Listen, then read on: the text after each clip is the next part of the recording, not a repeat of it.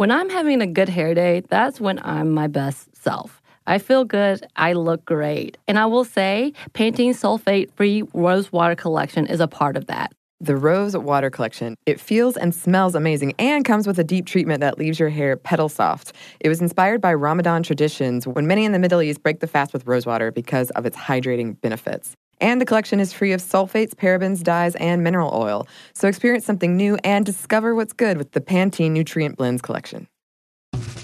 I'm Hugh Acheson. I'm a chef, a restaurateur, a traveler, and now I'm the host of The Passenger. People ask me all the time, you know, what's that list of places to go in this city, in that city? And this show is dedicated to that idea. Immersing yourself in that culture and finding out what's intriguing and what we think about the future of that place as a visitor, as a passenger. The first season of The Passenger premieres February 27th. Subscribe on the iHeartRadio app, Apple Podcasts, or wherever you get your podcasts.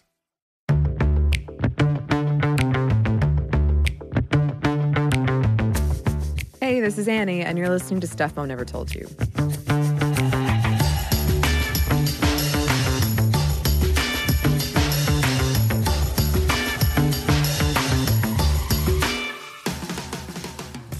This classic episode is brought to you by two recent events. Firstly, the Super Bowl just happened in my home base of Atlanta. Originally, my intent was to flee the city because I'm not a football person and I can't. I'm sure people who live in football towns and especially places that have hosted the Super Bowl before understand, but we were getting like warnings about crowds at work. So I was very, very primed to leave. But I stayed and I had such a good time observing the spectacle. I didn't watch it, of course, but um, I partied real hard and ate a lot of wonderful food, those game day foods. Secondly, one of my coworkers forwarded me a story from the New York Times about a high school cheerleading banquet held last March in Kenosha, Wisconsin. It made the news because of the more unconventional awards. The Big Booby Award for, yes, the girl with the biggest breast, for example. When the coach gave out the award, she joked the recipient's enormous boobs, that's a quote, put her at higher risk of concussion. There was the Big Booty Award, in the coach's words, everybody loves her butt. And side note, at my high school, we had the MRA award, the most rapeable ass, which is, yes, very offensive. There was the String Bean Award for a freshman who was, quote, so light and skinny.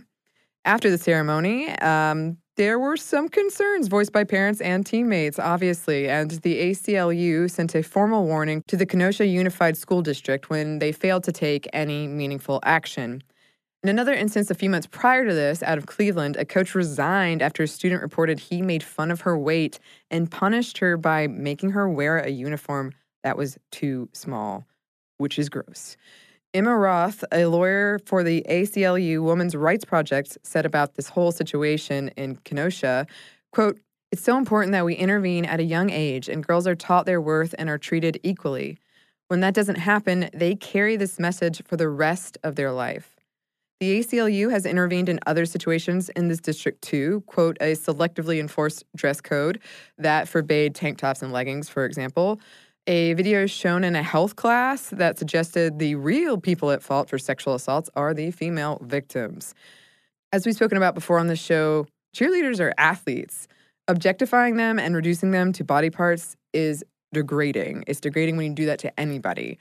This behavior doesn't stop at the high school level, but hounds professional cheerleaders as well, as you'll hear about in this classic episode. Enjoy.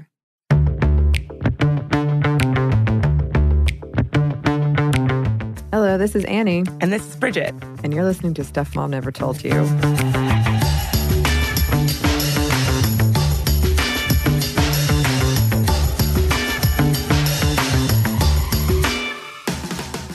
Today, we are talking about cheerleading and cheerleaders. Were you a cheerleader, Annie?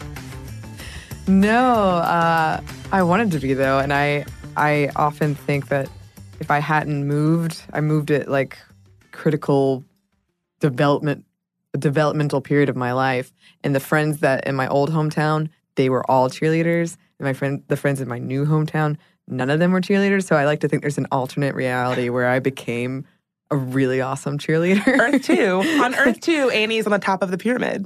yeah, that's right. I'm just cheering away, cheering my heart out. What about you? Were you a cheerleader? Um, I was I was sort of cheer adjacent. I didn't go to a school that had cheerleaders, but I went to cheerleading camp. Oh, yeah. yeah. I forgot about cheerleading camp. Yeah, it sounds like both of us are folks who have a healthy respect for cheerleaders. oh, absolutely. Yeah, that's something that I think people forget about cheer because when you're a cheerleader, you're often in a skirt and you're you're in pom poms. But cheerleaders are really talented. These are really talented athletes. Yeah.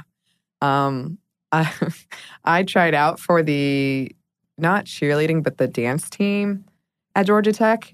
And there's another Annie, and if she's listening, hello, other Annie, alternate Annie, I called her, and she was in all of my same classes. And she and I both tried out, and she made it, and I didn't. She was slightly better than me at everything. And I respect her. I love this alternate Annie, the, Oh, al- the alternate alternate Annie. Annieverse. alternate Annie, there's just so many iterations. Well, um, fun fact is that I did dance team for most of my my. I did, and actually, people who are on dance team, or at least the ones that I knew, they like there to be a very clear distinction between cheer and dance. Yeah. Oh, so yeah. just caveat. yes, very very much a caveat. But I bring that up because um, I sort of assumed foolishly that I would get on there because I, I like dancing. Dancing is one of my favorite favorite things, and I'm pretty athletic. I did not make it. Mm-mm. I don't think I was even close, really. What's alternate Annie up to these days? Alternate Annie is living she's like a life. she's like a rockette. probably. she's probably. I know she's in New York. oh my gosh, she could be a rockette. She really could be. Oh no. I don't know what I'm gonna. I'm gonna have to reevaluate some things if alternate Annie is a rocket.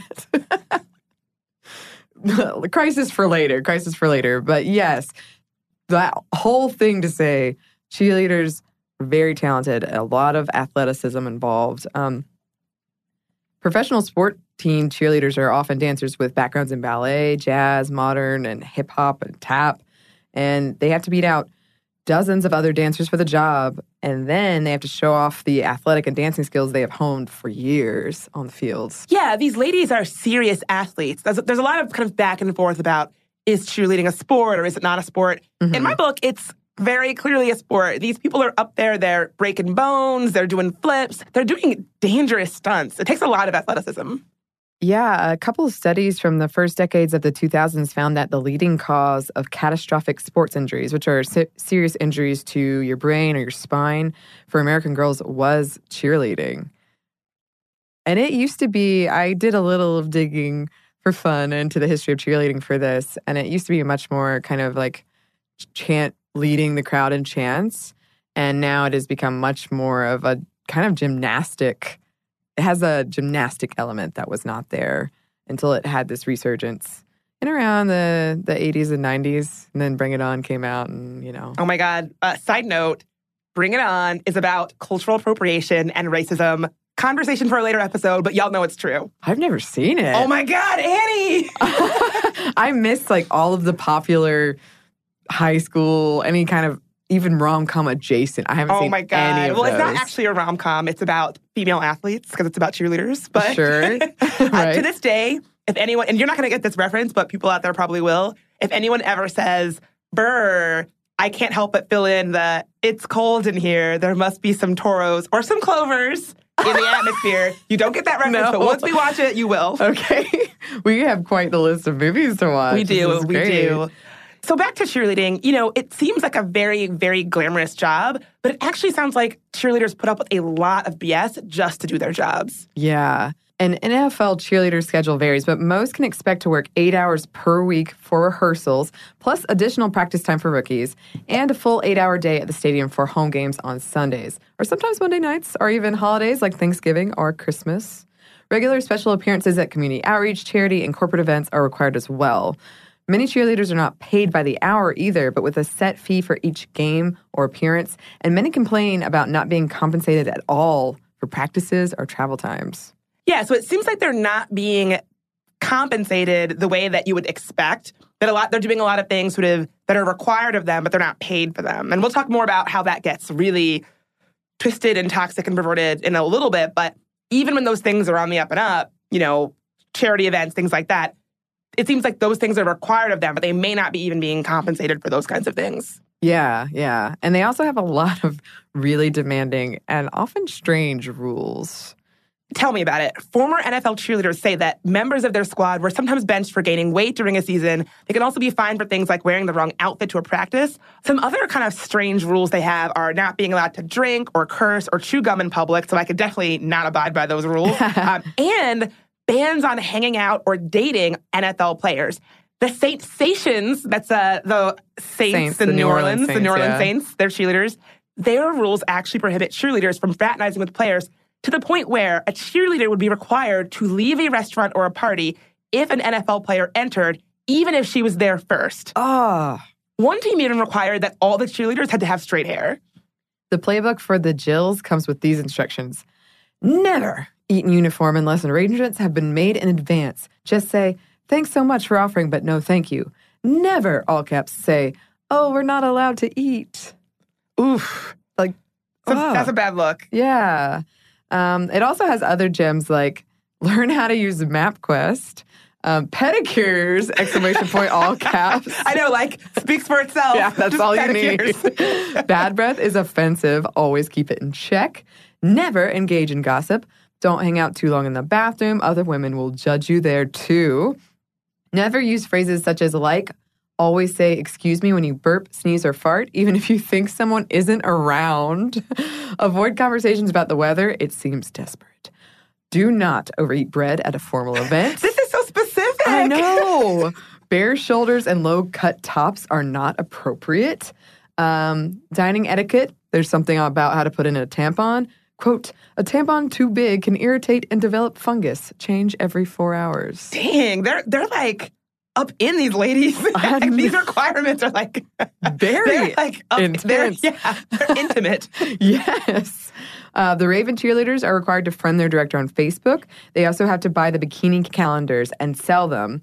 They can keep the profits, but they're stuck with any they don't sell, and they have to buy 100 calendars at $12 a piece at least. And that's nothing to sneeze at. You might not have that money. Well, they especially probably don't have that money when you actually look at how much these athletes are being paid, which is frankly not that much. No, not at all. And even while a lot of these handbooks are clear to point out that cheerleading is not supposed to be a full time job, they actually don't really make that much money. Now, I did a lot of digging on these stats trying to figure out how much these athletes make. And it's not really widely available, probably because they're not making a lot of money and they want to keep that information secret. But one lawsuit filed on behalf of one former San Francisco 49ers cheerleader said that she earned a total of $1,250 per season, which, when you do the math, works out to about $2.75 per hour, which is nothing. No. One anonymous NFL cheerleader wrote in to Cosmopolitan that she was paid $3,000 during the 2006 season, but after adding up non reimbursed expenses for things like makeup and stylist appointments, she netted only $300. That stuff is really expensive. And from what I read, most cheerleaders, professional cheerleaders, are expected to pay for it out of pocket. And I mean, high school cheerleading is not the same level, but I remember uh, my friends had to they had to wear certain color makeup. They had to wear makeup and they had to do their hair a certain way. And i was always kind of like wow really? But yep yep yep they do. And that becomes especially troubling when you remember that these athletes are not making that much money to then say, you need to buy this calendar out of pocket, you need to buy this makeup out of pocket, this outfit out of pocket, to require that to be something that you need for your job, but then make Yeah. you pay for it when you're not being paid that much is is, is a bit much. Um, according to Time, NFL cheerleaders earn somewhere between 75 and $150 per game and might make as much as $50 per hour for a special corporate appearance. The San Diego Chargers cheerleaders had been getting paid a flat $75 fee per game, but a California law that went into effect in 2016 actually mandated that they be paid for all of their work at least at the state minimum wage of $10 per hour. wow That still sounds pretty grim. yeah I, i'm surprised that this is that is a win like getting the minimum wage is a Yeah. I mean, great, good. yeah great But still i think I, I i read about the um the jiggle test where you do the the jumping jacks and if you're jiggling they might bench you for having gained weight um and if you get benched you're not going to get paid for that game. And if there's only eight games in a season, then that's an eighth of your whole paycheck. Like, that seems so unfair. I think people listening might be saying, well, when you sign up to be a cheerleader, you know that your appearance is going to be a thing, part of the job. But this just seems demeaning. Yeah. And um, in my time that I've, when I've done some acting things, um, you get paid as an actor for like rehearsal and dr- like showing up to get uh, costuming and stuff like that. And I do remember one guy said to me on set once, Isn't it weird to be in a profession where it's all about how you look? And I was like, Well, yeah, now that you've said that, really strange. It is now. It is now, but it is strange. But at the same time, if that if that is the case, you should be paid for the work you're doing to achieve that look and like the makeup and the hair, all of it.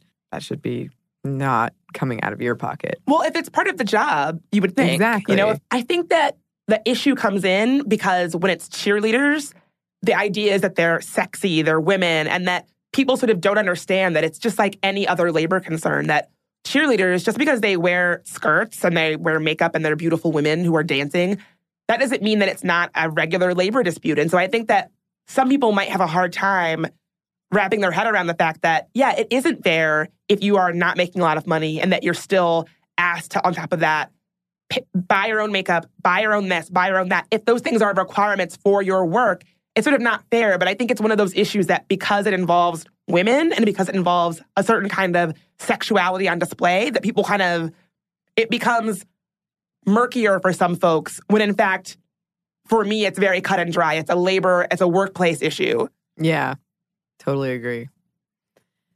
We have um, a lot more, a lot more of troubling workplace issues to discuss. But first, we're going to take a quick break for a word from our sponsor. Okay. So, a recent study found that a great hair day makes you happier and more confident. But that same study also revealed that 95% of women don't feel great about their hair. I can definitely relate to the confidence part because if my hair is doing something a little weird, something I don't want it to do, then I, I can't stop thinking about it the rest of the day. Oh my God, we've all been there. Pantene's Rosewater collection feels and smells amazing and comes with a deep treatment that leaves your hair petal soft. It was inspired by Ramadan traditions when many in the Middle East break the fast with rosewater because of its hydrating benefits. And the collection is free of sulfates, parabens, dyes, and mineral oil. Your hair doesn't look really great. Thank you. I actually worked in a place for a while that was very sensitive environmentally, and we weren't allowed to use shampoos that had sulfate in them. So that's something that I look for these days. And bonus, I love the way that my hair looks now. So experience something new and discover what's good with the Pantene Nutrient Blends collection. This episode is brought to you by NBC's Good Girls. Okay, the new season of NBC's Good Girls is generating serious buzz. Christina Hendricks, Retta, and Mae Whitman have never been more hilarious as America's favorite moms turned gangsters Beth, Ruby, and Annie. Already this season, there have been some big twists and breathtaking surprises. The fans love it, and the critics do too. Variety calls Good Girls addictive and audacious. Entertainment Weekly says it's just what you need, and Rotten Tomatoes certifies Good Girls 100% fresh. So, if you've missed any of the new season, get yourself online and stream it now. And Sundays on NBC, watch it live. There's sure to be big twists and huge surprises. So, you'll want to enjoy your Good Girls experience in a spoiler free zone. The all new, all hilarious season of Good Girls, Sundays on NBC and streamed anytime.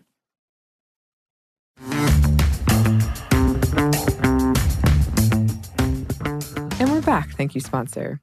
Okay, so let's get into sort of the biggest news happening in the professional cheerleading world right now. There was a bombshell report in the New York Times alleging some pretty sleazy, troubling behavior going down with the cheerleaders on the Washington football team. Uh, you'll notice I did not say a certain word that starts with the letter R, even though that is the official name of the team. Uh, being from DC, I can tell you there is a big push to get that name changed. Uh, I believe that name is a slur, so I try not to say it, and I will try not to say it in this episode, but it's a little bit of a, um, we should come up with a different name for it. I feel like they have a different name that's been proposed. there was actually this social media hoax back in 2017 that was put on by a group called Native Advocates to bring awareness for this name change, where they made a fake news website or a fake news press release saying that the team name was being changed to the Red Hawks. So let's just call them the Red Hawks. Okay. That's easy enough. Yeah. Um, so again, this, you might be thinking, what is happening? Um, we're going to be calling the Washington, D.C. professional football team the Red Hawks instead of their actual name. We know it's the we know this is not the name. Don't write in and say you got the team name wrong. We know this. It's a slur. I'm not going to say it. Well, I have a confession I must make. I uh, thought this was the Washington State football team this whole time. Annie. oh no, I am more out of touch than I Uh, thought. Wait, this is like a you're in it. I mean, like this is. I I'm not a sports person, but this is shocking to me. I am shocked as well. I I am not lying. I am learning this now. Annie, that's the Seahawks. The Washington Oh. State football team is the Seahawks. The Oh. Washington D.C., which is a different place, we're the Red Hawks. I did know about the Seahawks too. I don't know how I never realized there's a discrepancy there that they had two teams in my head. Oh, I gotta. I really need to think about things. I need to find alternate Annie and ask her for some advice. Yeah, she's gonna take you after her demanding Rockettes workout. She's gonna take you for lunch and get get your life together. that's what I need. That's what I need. Okay, so here's what's going down. According to this report in the New York Times, the Washington Redhawks took their cheerleading squad to Costa Rica in 2013 for a calendar shoot. The cheerleaders were paid nothing beyond transportation costs, meals, and lodging, which I already found a little bit Yeah. iffy. You know, just to, I mean, I guess you, maybe you would be happy to, to go on a Costa Rican vacation, but still. So here's where it gets really sketch in my book. Redhawks officials took their passports upon arrival at the resort, depriving them of their official identification. Now, the officials say this is just a routine thing to keep, you know, to keep the logistics or keep them safe, whatever. But if you got to Costa Rica, a different country, and the first thing that happened to you, that you if you were there for work and the first thing that happened was give me your passport, that would already give me some creepy vibes. Yeah, and I feel like there are many situations where you might want your passport in another country. Uh, I would say pretty much all situations. I would feel super unsafe without my passport. Yeah, and as someone, I mean, when you travel, the advice you get is make a copy of your passport and leave one at home. Like, if logistically they're saying it's logistics, why couldn't they just have a copy of the passport? You would think. So these cheerleaders go to an adults-only resort, and they're they're here for this photo shoot. So the Red Hawks cheerleaders they show up to this adults-only resort, and they are doing this calendar, this kind of sexy calendar photo shoot. Some of them were required to be topless, and others of them only wore body paint. Now, this resort is in kind of a secluded area, so you know, not a big deal. You know, it wouldn't be it, if you felt uncomfortable being topless, it wouldn't be that maybe that big of a deal because it's secluded. Except the Redhawks invited spectators. A contingent of sponsors and FedEx Field suite holders, all men, were granted up close access to the photo shoots, which is fing gross. Yeah, that's disgusting.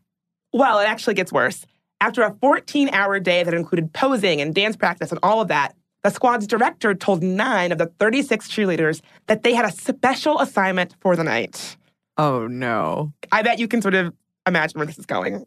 I, I unfortunately think I can. Yes. So some of the male sponsors who'd been there, probably leering at them all day, like fing creeps, had picked them to be personal escorts at a nightclub later that night.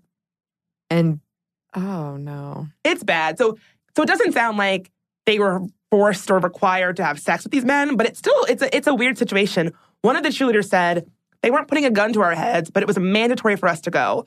We weren't asked, we were told. Other girls were devastated because we knew exactly what she was doing. wow. I can't.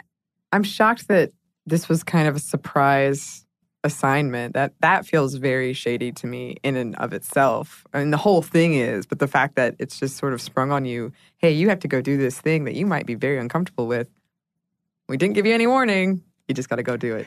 Yeah, according to this report, some of the cheerleaders, when they found out they had to do this, burst into tears, like on the spot. That's so sad. So when the nine cheerleaders who were picked to do this, quote, special assignment showed up to the club, they found the club dark and pretty much empty, except for the men who had requested them. And when they got there, they actually found that Red Hawks officials were there at the club. Lon Rosenberg, the senior vice president of operations, and Dennis Greene, the president for business operations, were both there. A former Red Hawks cheerleader who volunteered as a sideline assistant during the games was encouraging the women to drink and flirt and have a good time. The issue was that management really seemed to condone all of this, one cheerleader who was there said, according to this report. So honestly, it's like you get to this club, there's nobody there. Let's be real, this group of men who's probably been leering at you all night while you were topless and you really couldn't say anything about it, he handpicks you, more or less makes it mandatory for you to go to this nightclub with him. You get there and it's like your bosses are there and they're encouraging you to drink and flirt. That's weird. That is so strange. And that would fall under, like, if that happened at almost any other company, it would be very, very troubling and problematic and you'd probably get sued. You, yeah, it would be bad. So here's a kind of extra added layer of making this sort of a sleazy experience for these for these women. They say that after the nightclub, around 2 or 3 a.m., they got into the van only to be stopped by several police officers who, of course, asked for their passports, which they didn't have. Yeah. And after they were allowed to leave by the police, a man affiliated with the cheerleading squad allegedly said, quote, I guess they thought you were prostitutes.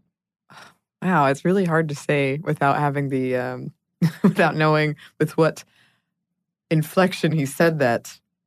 If he was being helpful or rude, hard to say. Yeah, I mean, that's just such a I, uncomfortable experience. So much so that when they returned to the resort, several women on the team decided not to return to the squad the next season. What happened in Costa Rica, they said, made them feel worthless and unprotected. And I can understand why.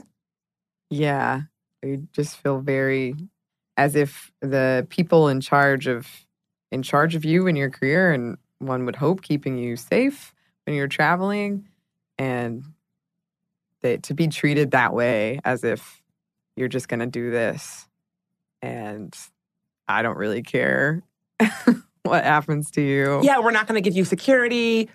Just think if that night, which was already awful, really got unsafe and somebody had to like run out of there because one of these men got grabby or whatever. Yeah. You don't have your passport, you don't have security, you don't have nothing. I mean, and especially with the alcohol flowing, it just does not sound like they were set up to have a safe experience. No, it sounds like the opposite of it, in fact, which is mm, terrible. Yeah, it does sound terrible. I should note that Stephanie Jojokian, a longtime director and choreographer for the Red Hawks, disputes much of what the women say happened in Costa Rica. She totally denies that the nightclub night was mandatory and says that the cheerleaders who went were not chosen by sponsors. She says, I was not forcing anyone to go at all. I'm the mama bear and I really look out for everybody, not just the cheerleaders. It's a big family. We respect each other and our craft. It's a very supportive environment for these ladies. The Red Hawks also put out a statement pretty much saying the same thing, disputing the claims of what happened in Costa Rica and reaffirming that they're, you know, they, they stand for the safety of all of their athletes. Which Mm. sounds like bull to me. Yeah, it does have that oh de bull, as we say. Um, Dan Snyder, the team's owner, has also been accused of making the whole cheerleading program raunchier, like pushing it in that direction. Mr. Snyder was, quote, bringing the craft closer to pole dancing with every season, said a 2009 column in the Washington City paper, which referred to an advertisement on Mr. Snyder's WTEM AM sports talk radio station that year. In the ad, breathy male voices discussed a listener contest in which five lucky winners would have Red Hawks cheerleaders wash their cars. One man asked the other if he would like the cheerleaders soaping up and scrubbing you. Ugh. Yeah, that makes my skin crawl just and then reading again, it. yeah, these are athletes. I mean, Right. no shame to women who are in the, you know, the, who dance or who are sex workers, but it's like that's not what these women signed up for. They weren't Right. signed up to be just because they wear short skirts and dance on a field. They did not sign up to, to wash cars in a bikini. no. There's nothing wrong with that, but that's not. They didn't do like years and years and years of ballet training to wash some jerk's car, and to have their owner, the owner of this team, be the one who's putting them out there to do that is just really degrading. Even worse, on the Red Hawks' own website, fans were able to play a version of the game Not or Hot, where it would be two pictures of Red Hawks Uh, cheerleaders, yeah. and you get to pick which one is hot and which one is not. And that was on their official website. Now, after this New York Times report was released, they took it down, but there's screenshots on the internet. This was a thing that they thought was appropriate to have on their official website until this report came out. Right. I I, I recall um, a, a bit of a kerfuffle around the Hottie Alert, um, which was like a social media thing where they once a week would publish like a picture on Instagram of one of the cheerleaders in bikini, but the cheerleaders weren't allowed to publish quote sexy pictures on their personal personal Instagram accounts. And uh, a lot of teams that did that said it was for their safety to prevent stalking, but um, fans would just tag. Like that that excuse doesn't hold water. Yeah, I want to talk about that more going forward, but it is clear to me that they dictate these women and their sexuality to a degree that is absurd, right? Where they tell you when to change your tampon, you know, what you can and can't do when you're in public on your own time, all of that. And it's clear to me that they, when you find out, like there's a cheerleader who says that she was fired because she posed in a one piece bathing suit on her personal Instagram account. And it's clear to me that the NFL, they don't have a problem with sexuality, but they want to be in control of it. They want to use the sexuality of their cheerleaders to make money, to promote, to whatever. And they want these women to have no agency and no control of their own sexuality, which is a really weird discrepancy. Clearly, they don't give a crap about the modesty of these players or whatever excuse Yeah. they're giving. Because if they did, they wouldn't be doing. They wouldn't be allowing men to leer at them when they're trying to work. So they clearly don't care about that. But they're saying, "Oh, we care about your modesty. We don't want you to be stalked." It's very like benevolent sexism, but it's also very just toxic. And is it any wonder then that these fans oftentimes feel entitled to their to their bodies? You know, these women describe what they have to put up with when they're on the job. And this is in their handbooks of how they're expected to behave. If a fan gets grabby with you, your actual handbook says that you're not supposed to offend him. You're supposed to sort of be sort of Yeah. gracious and polite. And so clearly they don't these rules are not there to protect these women. If they really cared about protecting these women, they would have security with them. They would they would make very easy efforts to protect them. They clearly don't care. So that excuse is so clearly bullshit. Yeah, and it's just weird when it again like we want you to be in this sexy outfit here, but don't do it on your own time. That doesn't make that doesn't make sense to me. It doesn't make sense. So there are a couple of other like really creepy allegations. Um, a former Red Hawks cheerleader shared one especially unusual assignment. Several years ago, she said, her and five teammates were told to drive to an address that the Red Hawks had given them. When they got there, they thought it was going to be a business or something like that, Mhm. but it was a house. They go inside thinking maybe it's a party or a charity event or whatever, and it wasn't. There were seven men in their 40s just hanging out in this house. When they get there, the homeowner says, you know, who's single, who's married, starts sizing them up. The men were all drinking. They asked the women if they wanted to drink. They, the women were like, probably no thanks, No. because this is weird as um, the women, they did a two minute dance in the basement of this house. They spent the rest of the afternoon walking around the house and having awkward conversations with the men while the men were watching an NFL game on TV. One cheerleader who was there said, It was sketchy because we were in some dude's house, some random house, and it was physically uncomfortable to be there. And yeah, it just seems like they're being treated like property, like escorts that you can just call and they'll show up on demand. And, you know, it's one thing to be expected to dance a, if someone's having a charity event at their home, a big party, that's one thing. Yeah. But then to show up and it's like, oh, you just want me to hang out in this house, in this basement with like seven strange men while they hang out. I mean, it's one, it just sounds like a terrible time. Yeah. Two, it's uh, it's awkward, and three, it's just, it's dehumanizing. Yeah, and I think if I had to describe, if I had to write a job description of what I thought a cheerleader did, that doesn't fall under it. Oh yeah, hanging out with seven old guys you've never met in a basement of some random house. That's not part of the. You don't think that was part of the the training? That's not on your resume. I don't think that came up. No. Um I yeah, and I'm just kind of I'm struggling with why why that's even happening either. I guess they're big fan. They must donate money. Like I don't know.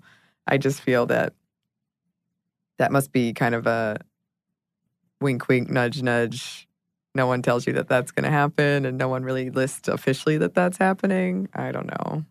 It's so. I mean, it's.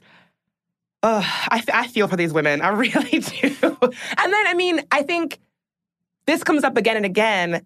Not being able to tell these men to f- off, like not like Yeah. not not being able to be like, this is an uncomfortable situation. And I don't want to. I don't want to do it. Having this be Yeah. mandatory and having your response also be mandatory because I've had, I've I've done all kinds of weird jobs where I was phys- my physicality was involved and Sure. usually in those jobs, at the end of the day, you are the one who is responsible for keeping yourself safe. And so you are empowered to be like, yeah, if this situation seems not on the up and up, you don't have to do it. I was a campaign worker for a while, the person who would knock on your door and be like, oh, do you want to vote for Barack Obama? Uh-huh.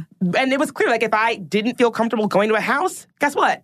I, it was okay if I was like, no, I'm not going to that house because people in workplaces need to feel empowered to keep themselves safe. And in this environment, it sounds like no one has been given that agency. It sort of reminds me of um, I was a waitress for a while and just de- having to depend on tips and encountering so much sexual harassment and just and because it's your customer, the customer's always right, and you're depending on the money. That's where most of your money is coming from. Um, yeah, a lot of times they would say something to you, a customer would say something to you that made you feel really inappropriate, made the whole thing feel really inappropriate and uncomfortable, and you would just kind of like laugh and ah, yeah. And try. I called it de-escalating. I think a lot of people Mm. use that term, but I was I was thought I was being "Oh, clever. yeah, like ah, ha, ha, I'm gonna go to this other table now. Um, it's sort of similar to that, but it's different too in that at least at the end of the day, I can go home and post whatever on Instagram. I, not that Like, I do. I'm At never least on you're there. like, after that long day, of, I can go. gonna go home and take a bikini shot. on me eating a donut and in a bikini, like I won't be able to fit in this much and also longer. like, and also spitting and swearing. I mean, Yeah. I mean, it's, it's the little things. it's, the little things. It is. Um, so another creepy allegation, this time on one of the creepiest places that you could possibly. So if you were to think, where is some place where I would not want to find myself in a creepy situation? Like top top thing. Something that comes to mind. Spaceship. okay, okay, yes, fair. That's not where I was going. I was going to say boat. Oh yeah. I would not want to find myself in a creepy situation on a boat. But in 2012, that is exactly what happened to the Red Hawks cheerleaders. Jojokian, who we mentioned earlier, who was a choreographer and a squad director, basically, the Red Hawks cheerleaders had to have a mandatory team bonding boat trip at a pier in Georgetown. Oh no. And they get on this boat. They're thinking, oh, it's going to be a party boat. It's going to be team building, whatever. You know, a bonding thing that you might do at any workplace. They get on and they realize it isn't a commercial boat at all. It is a yacht with several men aboard, including one familiar face, a Mr. William R. Teel Jr., who is a sponsor of the Red Hawks. oh. And as a sponsor, he'd help judge the cheerleading tryouts and occasionally was invited to buy package deals to attend those calendar shoots that we talked about earlier.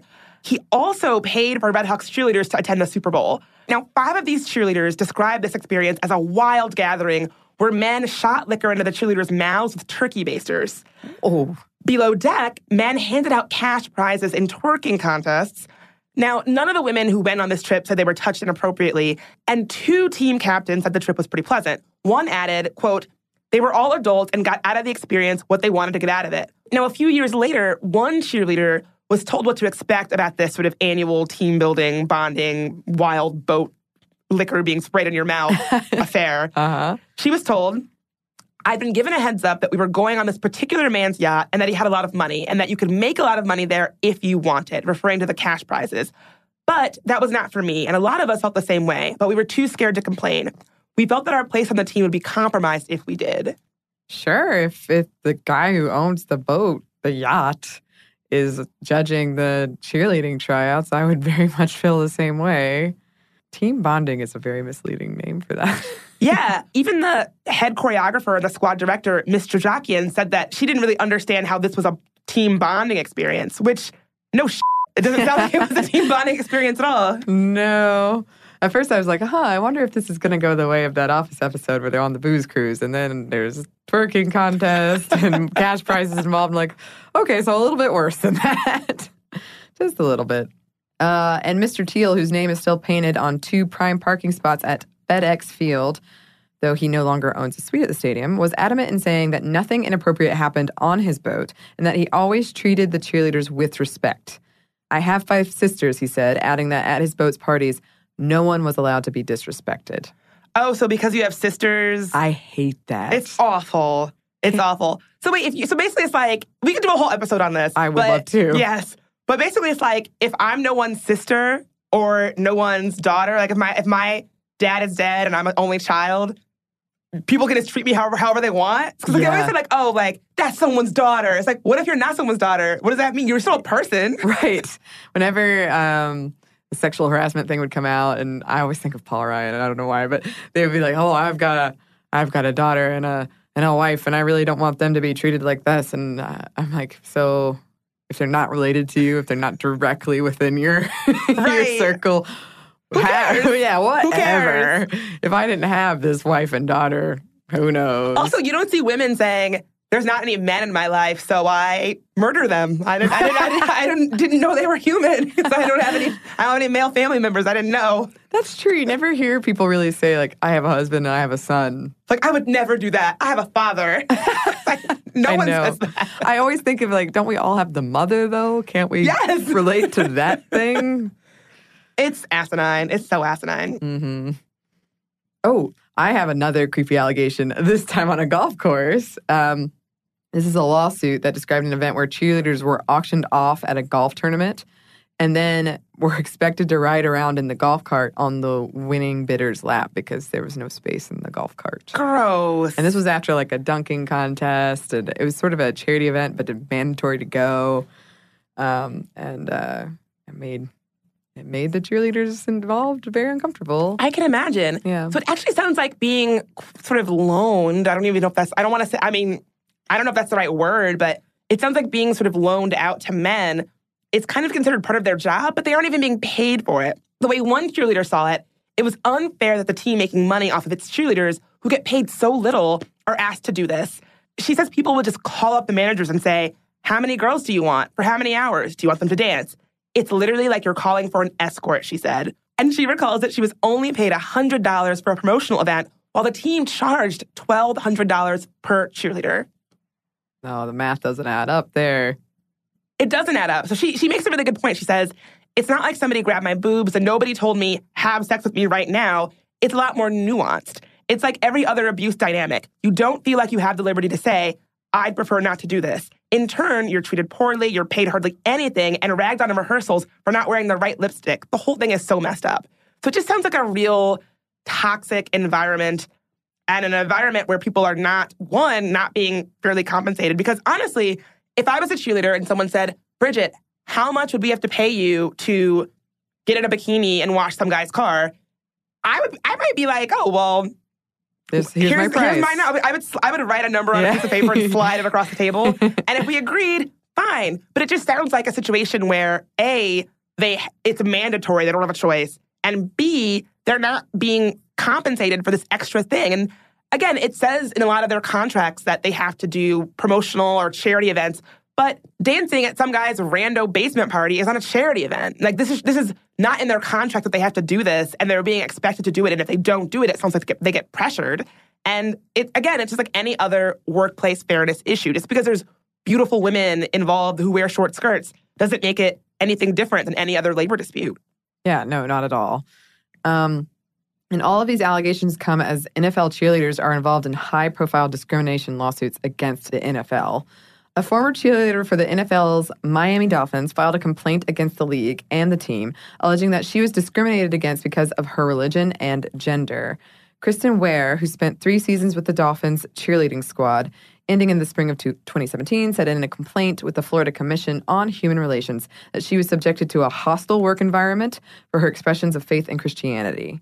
Ware contended that she became, quote, a target of discipline, ridicule, harassment, and abuse from the team's cheerleading director, Dory Grogan, and other coaches and representatives of the squad only after she posted an off season photo on social media of herself being baptized before the third season on the team.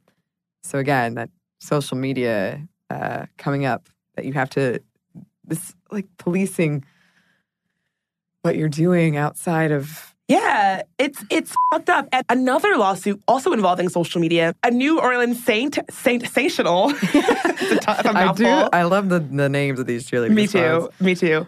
Uh, Bailey Davis was fired from the Saintsations after posting an Instagram photo showing her in an outfit similar to a one-piece bathing suit. She filed a complaint with the Equal Employment Opportunity Commission, saying the Saints have different standards for women and men, which they clearly do. Yeah, clearly. And never mind the fact that NFL players can punch their wives in the face and like rape people and beat people and be pretty much awful, irresponsible human beings, and it's fine. Oh, a one piece bathing suit. Get her out of here. yeah. That's too much. She- It's a bridge too far. I mean, if she had beat her partner unconscious in a videotape, that's one thing. That's one thing. We But- could get we could get by with Bare shoulders, not on my watch. No, no way. so these two cheerleaders were asking for NFL Commissioner Roger Goodell to have a meeting with a group of cheerleaders. If Goodell agreed, the two former cheerleaders who had filed these di- discrimination claims would settle those claims for a dollar each. The settlement proposal by Sarah Blackwell, the lawyer representing the cheerleaders, that Goodell and league lawyers have good faith meeting with at least four cheerleaders to create binding rules and regulations for all NFL teams. Also, teams that currently have cheerleading squads would not be allowed to disband them as retaliation for at least five years. And this really sounds like a classic workplace protections issue, and just because they're cheerleaders, it shouldn't be treated any differently. Yeah, it sounds like a lot of these women, they understand the team's approach, you know, sex sells. If you it- it's a job where you have to look a certain way and, and I think, you know, a lot of them seem fine with that. And they seem like they're really enthusiastic supporters of cheerleading and of the team. But it just sounds like their safety is just not even being considered. There's no league-wide policy for security or a union to protect them. They're just they're just sort of on their own and they're dealing with really, really up labor practices and they're supposed to just take it and like it and shut up about it. Yeah, be grateful. Yeah. I mean, that's actually what that's I'm happy that you said that because I want to talk about how this culture of harassment functions on cheerleading squads after this quick break. Okay. So, a recent study found that a great hair day makes you happier and more confident. But that same study also revealed that 95% of women don't feel great about their hair. I can definitely relate to the confidence part because if my hair is doing something a little weird, something I don't want it to do, then I, I can't stop thinking about it the rest of the day. Oh my God, we've all been there. Pantene's Rosewater collection feels and smells amazing and comes with a deep treatment that leaves your hair petal soft. It was inspired by Ramadan traditions when many in the Middle East break the fast with rosewater because of its hydrating benefits. And the collection is free of sulfates, parabens, dyes, and mineral oil. Your hair doesn't look really great. Thank you. I actually worked in a place for a while that was very sensitive environmentally, and we weren't allowed to use shampoos that had sulfate in them. So that's something that I look for these days. And bonus, I love the way that my hair looks now. So experience something new and discover what's good with the Pantene Nutrient Blends collection. Here's the thing saving money with Geico is almost better than playing pickup basketball. Because there's always that guy who joins your game. He never passes the rock, he constantly bricks threes, and he'll completely hack you and then put his hands up and say, No foul, no foul. With Geico, it's easy to switch and save on car insurance. No need to fake an ankle sprain because you're absolutely exhausted. So switch and save with Geico. It's almost better than sports. And we're back. And we were just talking about cheerleaders. Uh, so it sounds like there is a real culture of harassment and an expectation that these women will just suck it up, deal with it, and not make waves. And I think a big part of that is this feeling that you should feel grateful and lucky to be a cheerleader. And that because we deigned to have you join the squad, you were one of, picked one of, you know, a handful of women who would kill to be here. You Right. should just shut up and not make waves. And I think that that is a really toxic situation. Yeah. And just that feeling of um, you can be so easily replaced. And you, if you fall out of line, we will get rid of you. And there's so many women in line to take your place. Like, that is not a good work environment. It's not. A Dallas Cowboys cheerleader said, We beat out hundreds of girls for this position. It was always very apparent, always there. There was always somebody else who can do this job. We never talked about these things, never questioned them. And even looking at the handbook that some of these athletes deal with, some of them make it very clear that they don't want you to make waves. In the handbook for the Cincinnati Bengals cheerleaders, for example, they're pretty much sternly warned about insubordination in bold, big, capitalized letters. The handbook says, insubordination to even the slightest degree, all caps, is absolutely not tolerated. You will be benched or dismissed, said the handbook. with three exclamation points. That's yeah, that's intense. And that's also unambiguous. It's like very clear. Someone says, do this, and you think, this is not, this goes against my values or doesn't make me feel safe. It's right there in plain day. Insubordination in even the slightest degree will get you dismissed. Like it's very clear. the slightest degree. like- I'd be out so fast. I know. I, I like I, this would never work for me. Mm-mm, mm-mm. A law professor at Southern Methodist University said of that handbook language for the handbook to say you can't question anyone in authority is to say, shut up and do as you're told. You're telling them, in essence, don't bother complaining because you may get fired. And that's up. Yeah, it really is. Uh, and there's another report from the Dallas Cowgirls. Um, the Dallas Cowgirls taught their cheerleaders and dancers what to say to people who said offensive things or touched them inappropriately, like we were discussing earlier. The women were told never to upset the fans. We were taught if someone's getting handsy on you, how to navigate that, said the former longtime Cowboys cheerleader. We were told what to say, like, that's not very nice, to be sweet, not rude. Say, can I ask you to step over here? Use body language to help deter the situation. Never be mean, never. Always courteous, because if it's not for the fans, we wouldn't be here. That's how we were supposed to think of this. Ugh. Yeah. That just sounds so problematic to me because I think as women, we are all sort of taught this language of how to, what you called earlier, de escalate. Yeah. And I wish I could say that anytime a man touched me in a way I didn't like, that I punched him because I'm a tough bitch. Right. But sometimes that's not safe. And sometimes you, you, as women, I think that we are burdened by society by having to put up with something that makes you feel like like nothing, that makes you feel disrespected and makes you feel like less of a person, and then having to react in a way that's still keeps their feelings at the at the front lines. That you know you don't want to make them matter or or insult them, so you have to say that's not very nice or giggle and move a hand away. And I just think that as women, telling a woman how to respond when someone does something that's like if someone grabs you, Yeah. that's just and again these women should have security. Like no one should be no one should be being grabbed against their will when they're trying to do their job. These women so there should be something in place to make sure that's not happening. And who Yeah. gives a shit what the fan thinks? I mean if a fan is slapping someone on the ass and they're drunk they shouldn't be in a public setting like that. They need they need to be kicked out or escorted out. Like I, yeah i just think it's it's clear that they're bending over backward to protect the feelings of the fans while putting their their employees at risk. Yeah, and it it sends a message of kind of yeah, this is we value this more than this, and that's as a person not a good feeling to have, and um, to tolerate that kind of behavior is to it, it just sends a message that is not a message that should be sent. You're worth less than this. yeah, your dignity both as our empl- our valued employee and as a human fing being Yeah. is less important than this drunk guy's fucking ego and that his, his Yeah. precious fing sensibilities. Like heaven forbid he feel offended. By slapping someone's ass or grabbing someone against their will at a goddamn football game. Yeah, and for I mean, them I'm to say- angry just I thinking, know. just thinking about this is this isn't even. I'm not even a cheerleader, and I'm like angry on these women's behalf. I know. Uh, the cheerleaders and dancers in Dallas, as in most NFL stadiums, were required to visit tailgate parties, and that's, I mean, oh, in areas that are essentially standing room only bars. They visited high priced luxury suites and came to dread certain ones. You knew the alcohol was flowing and that they could be handsy, she said. Arms around the waist, kisses on the cheek. You knew that they would, and you couldn't say anything. And if they did object, quote, you'd be dismissed from the team.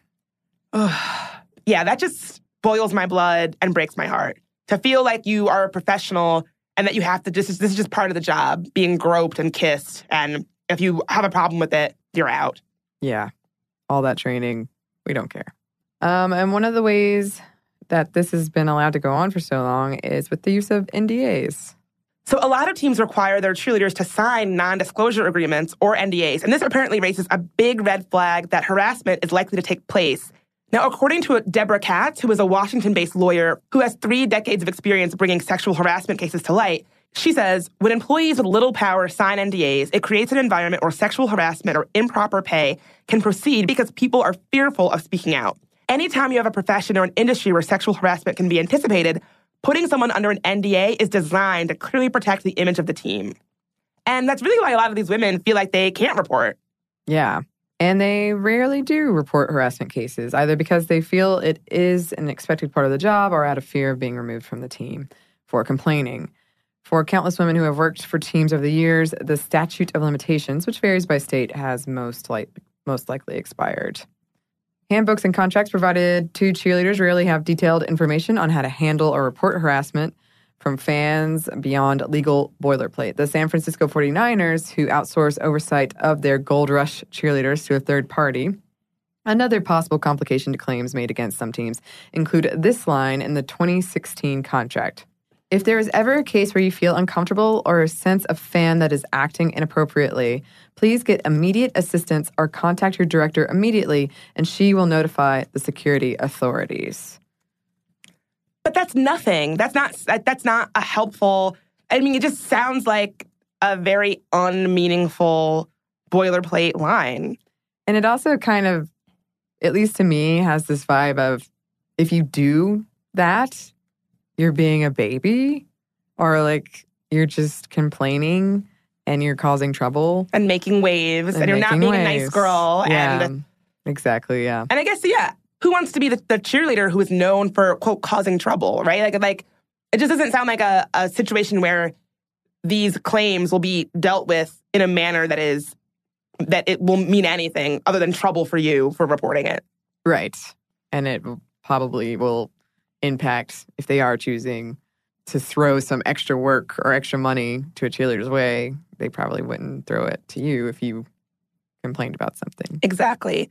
And I think it, I, I keep thinking about what we were talking about before this idea that, you know, these women are prevented from posing in, in swimsuits on their own personal Instagram accounts and stuff like that. That it's clear to me that these women are in situations where the power holders are the males who own these teams and that the, these people want complete control over the sexual agency of, of, of adult human women. Like it just, when you become a cheerleader, your job is to cheer, it's to dance, it's to do the things that are in your contract. Yeah. And to say you can't, I mean, you don't, you're not signing away your sexual sense of self, your self worth, your agency no one should be put in a situation where they feel like they don't have control over their bodily and uh, autonomy and that their own sexual identity and sexual agency and expressions of that, that that belongs to each and every one of us. And it's very clear to me that in this very like draconian way that the NFL wants to be in charge of that to the point where they tell you how often to change your goddamn tampon. Like a like like that is what like, what is this? It, it's it's infuriating, but it also is so disgusting and so specific and so I am I almost sort of don't even know what to make of it, you know? Yeah, it's it's a weird warped image, a projection almost of what the ultimate I keep thinking of that um if you fart or sneeze or burp, even if you think someone's not around, you say excuse me. Yeah. And it's like a weird image of women don't do those things that like it's this almost kind of Barbie doll or Yeah, it's like they're trying to make them not human yeah. adult women. And they're also sort of feeding in this idea that you are always being watched and consumed and even when you're alone in your apartment. Yeah. If you burp alone in your apartment or, or if you do a normal bodily function while you're alone, assume you are being watched and consumed by a male gaze in that moment. You can never escape the male gaze even when you're alone in your goddamn home. Like that that seems to be what they're saying. And it's so weird. Yeah. It's a very toxic mix of etiquette that feels like it's from back when the 1800s when women had all those weird etiquette rules they had to follow. And then this hypersexualization got together and had a baby. And this is what results from it. It was very strange. Some of the I read I think it was the um the Jills, their handbook was released online and it was older. But just reading it felt like I was reading something from 1850s, like etiquette handbook. It was yeah. bizarre. It's it is bizarre, and it's like it's this bizarre abstraction of femininity that doesn't really exist because women fart, women gain weight, women poop. We eat a lot of bread at events sometimes.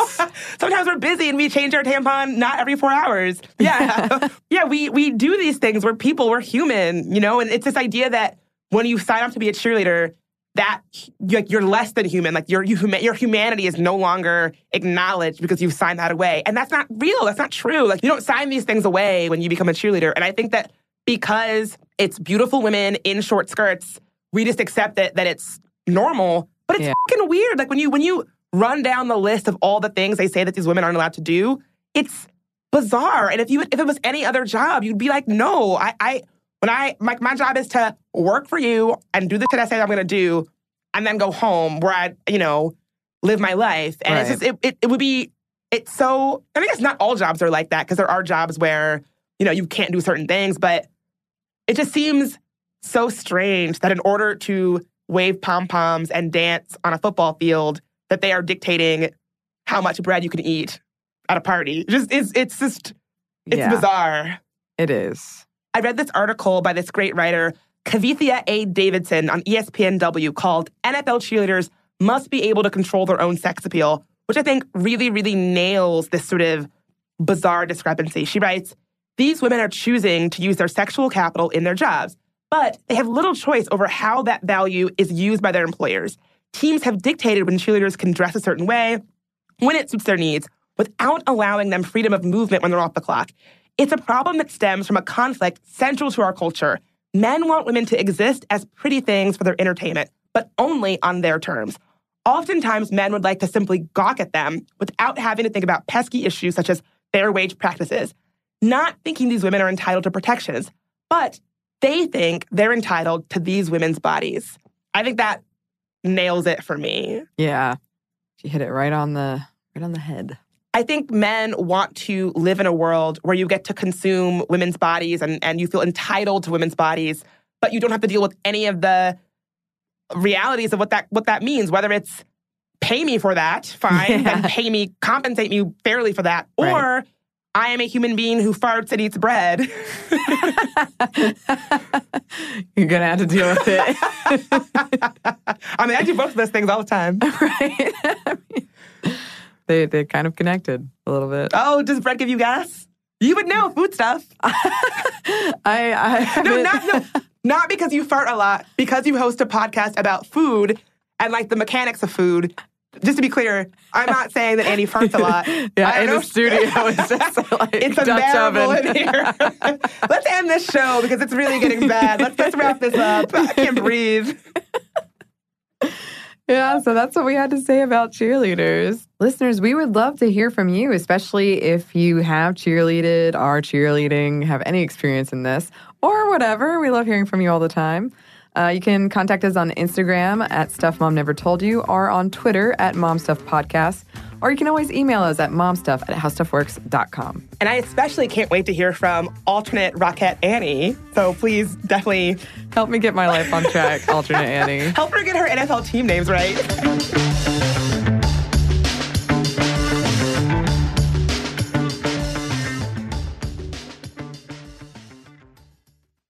So here's something that some of you might find shocking. 95% of women don't feel good about their hair, but Pantene is changing that. Pantene's Rosewater collection combats bad hair days with an innovative formula that uses rosewater derived from the petals and buds of the Rosa gallica plant. With Pantene's Rosewater collection, I can really feel how much more hydrated my hair is. And it's sulfate, paraben, dye, and mineral oil free, which makes me feel good because who needs all those additives? Experience something new and discover what's good with the Pantene Nutrient Blends collection. This episode is brought to you by NBC's Good Girls. The new season of NBC's Good Girls is generating serious buzz. Christina Hendricks, Retta, and Mae Whitman are hilarious as America's favorite moms turned criminals. This show is the perfect blend of comedy, action, and romance. No wonder critics call Good Girls your next TV addiction. And Rotten Tomatoes rates it 100% fresh. Ooh, Good Girls, Sundays on NBC. The new season has already had some wild twists, so watch live. And stream anytime.